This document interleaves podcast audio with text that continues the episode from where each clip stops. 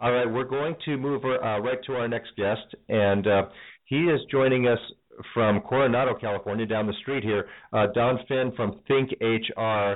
Uh, and Don is an attorney and VP at Think HR, and they offer online HR tools, live help, and training to more than 70,000 small and medium-sized businesses nationwide. And Don's going to talk about the inspired workforce. Don, thanks so much for joining us. How are you today? Uh, very good, and thanks for having me coming on here. I enjoyed listening to Laura. Well, it was fascinating. Uh, we've had a great show today, and and we're going to end up with you. So I hope you. I hope there's no pressure, but I hope uh, you have some good things to share with us. I'm, I'm and, and the good thing is, uh, uh, I'm a little bit up north. I'm in uh, the at the mothership, Think HR, that's located in Pleasanton. So, you know, you have Exit Radio, and I sold my business to them last year. and I'm on my two-year contract, and I love being with these folks. Well, fantastic. Well, that's great. Tell us about Think HR. What's it? What's the company all about? What do you do for clients? Uh, we uh, do three basic things. So one, we, have online resources, and you know, so who's ever in HR, who's ever handling that type of function, can go online and know about the laws, know about how to hire, do all those types of things. So we, we have an award-winning online portal uh, the second thing that we do is we have uh, about 24 people sitting around answering phone calls all day long. It's our live team, so you know, typical of a lot of the entrepreneurs, they don't have full-time HR executives. You and I are both fairly familiar with the Vistage organization. Um, those people a lot of times don't have full-time HR. They don't know what they don't know, and for them, I'd rather have them just pick up the phone. And so mm-hmm. we have handled over 180,000 calls, and we have an enormous database as a result. And they, people just love our service there. And the third thing is we have a training portal with over 400 titles in it.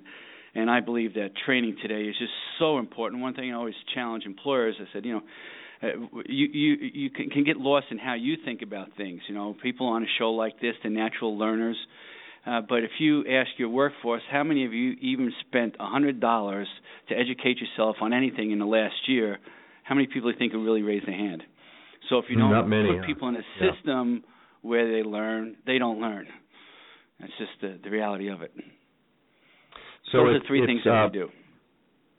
So you're a great resource for businesses that say, you know, we we want to get um, top-notch help because being being a business owner today with employees means a bit of having a target on your back. You really need to understand what's going on, what all the rules and regulations, because they change so much every year, and give your employees um, and your your your HR people somewhere that they can turn to to get that help with without spending a lot of time or uh, or money on it. I guess, right?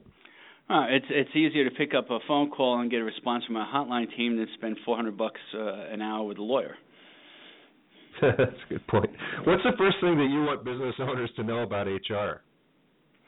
Well, and I'll, I'll follow along the lines of the presentation I give to the Vistage CEOs. And the first thing we do is I help them. I have a little document. It's 150 things that we have to worry about in HR. Is to understand the breadth of HR. You know, so everybody that starts a business, me included, you have to know your product really well. You know how to have to market and sell your product, and you have to collect the money that comes in. So we're very good about operations, sales, and finance, and those people tend to report to us. Not a single entrepreneur had to know HR to start their business. And many of them, I kid around them. Why would they know great HR? Most of them wouldn't know great HR if it hit them in the head.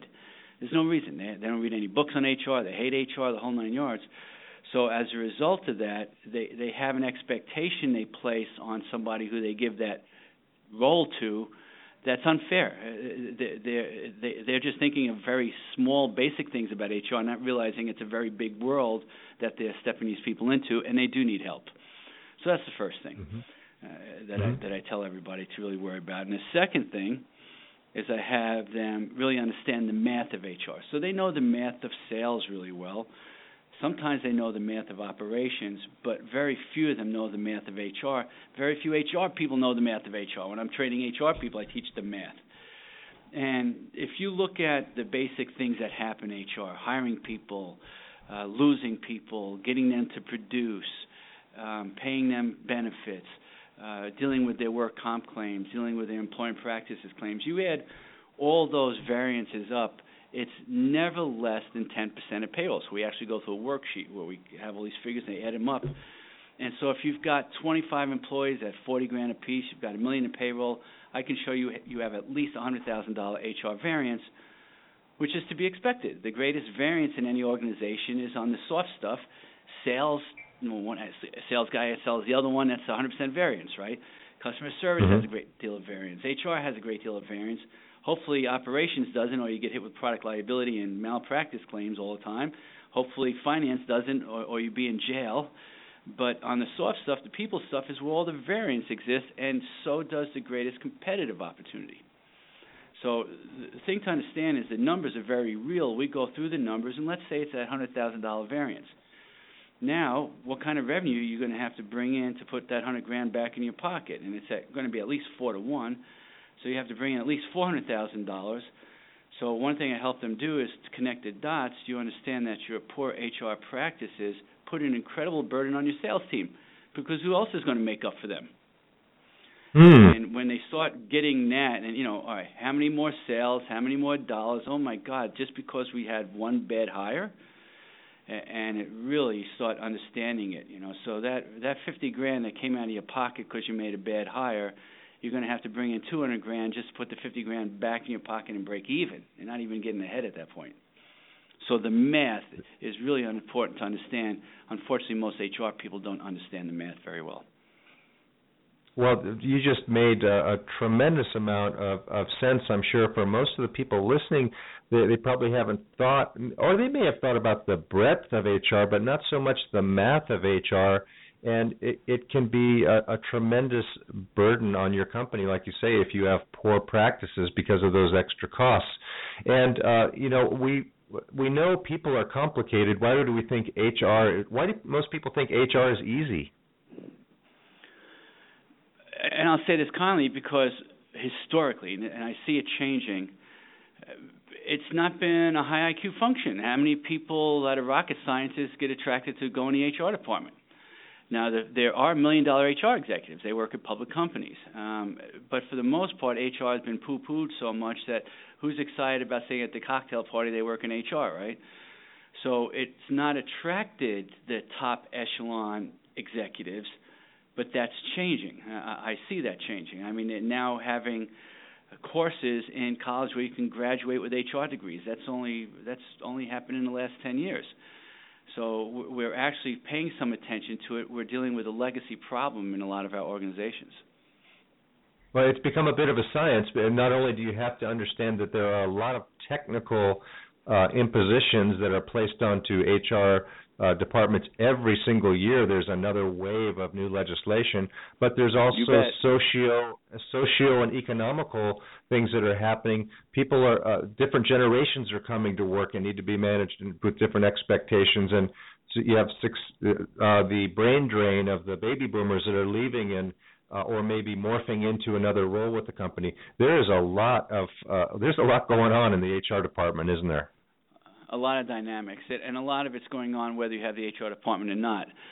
it's still happening. and so some of these things are, are, you know, start with hiring great employees. So how do we, how do we hire better or great employees? Yeah, the first thing to understand is that it's the tipping point. Uh, who you hire is just like who you marry is a tipping point in your marriage. it solves most problems mm-hmm. down the road. Who, who you hire solves most problems down the road.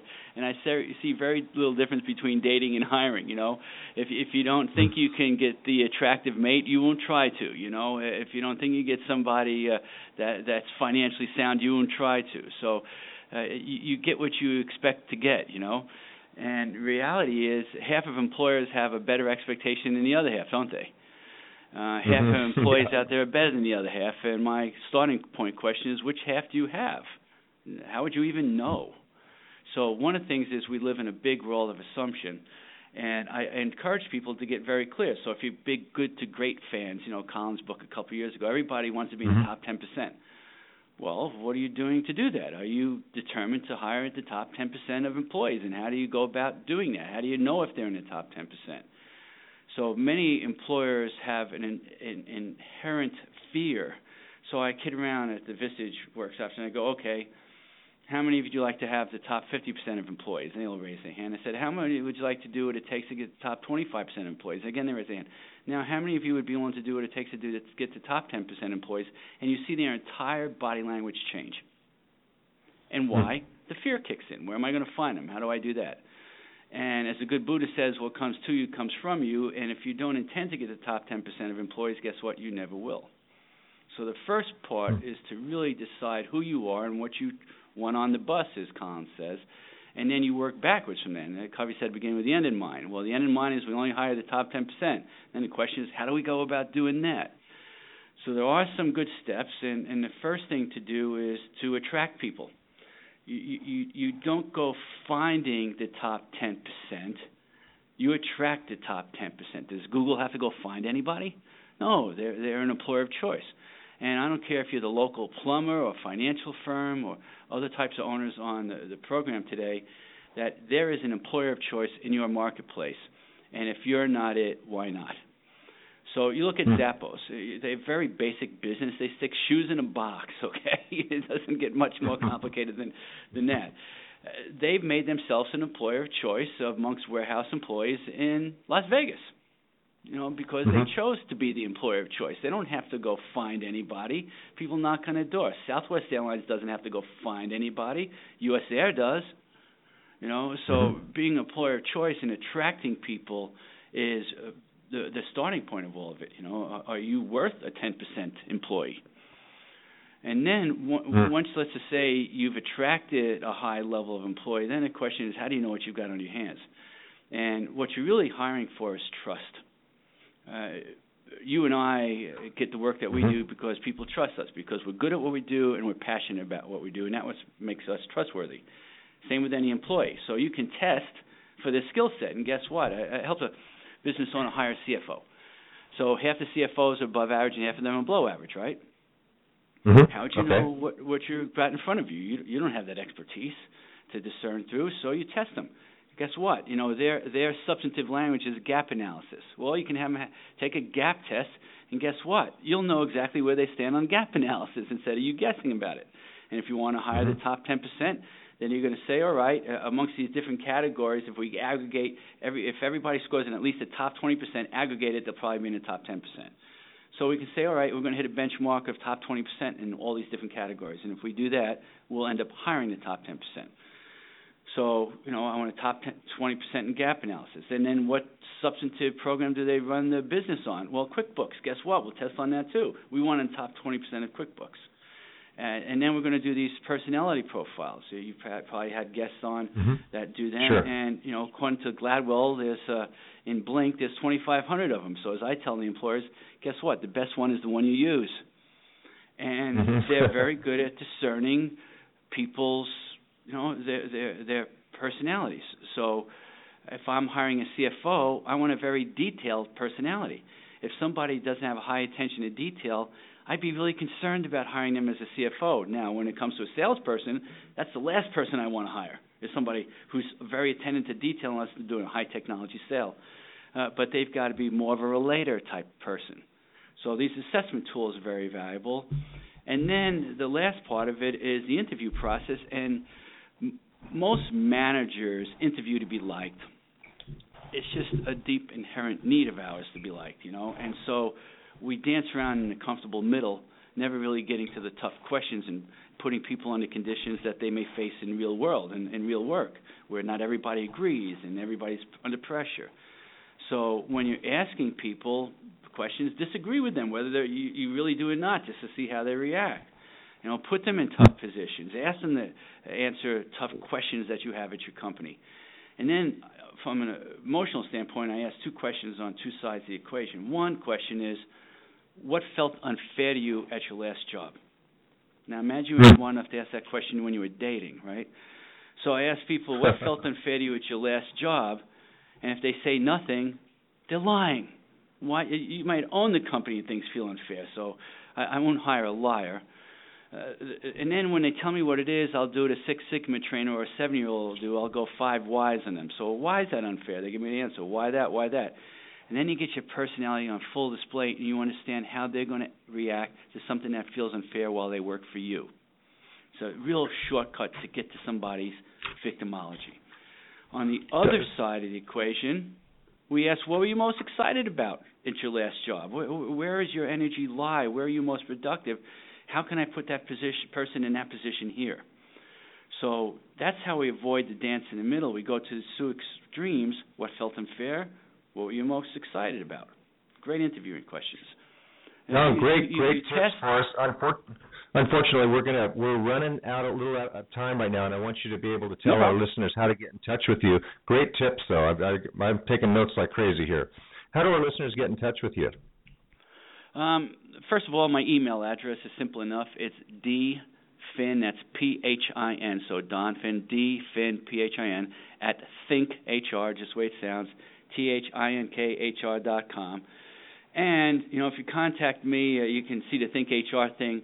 I can easily set you folks up for a, a, a free trial of the program. You can see what we're doing.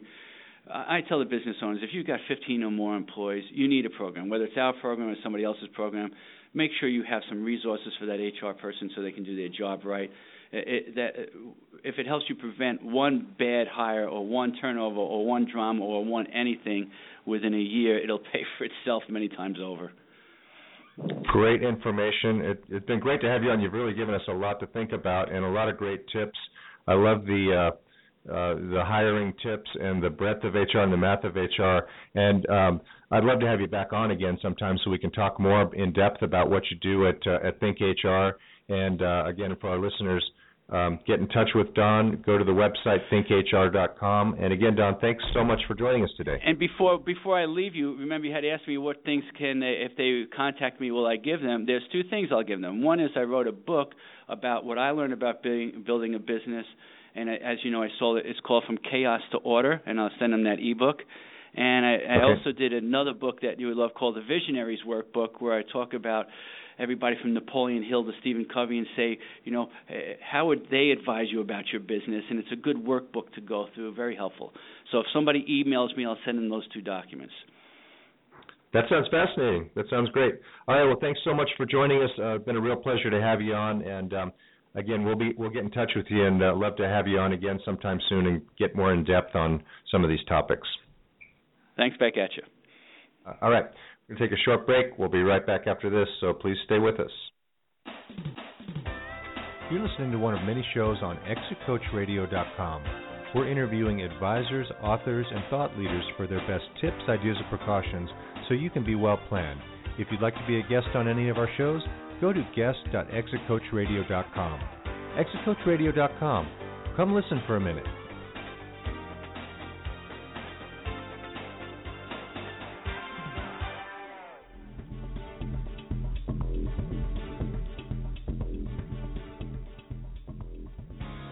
Listening to ExitCoachRadio.com, the information station for age 50 plus business owners, where we're interviewing top advisors for their best tips, ideas, and precautions so you can be well planned. We upload new one minute tips every day. ExitCoachRadio.com. Come listen for a minute.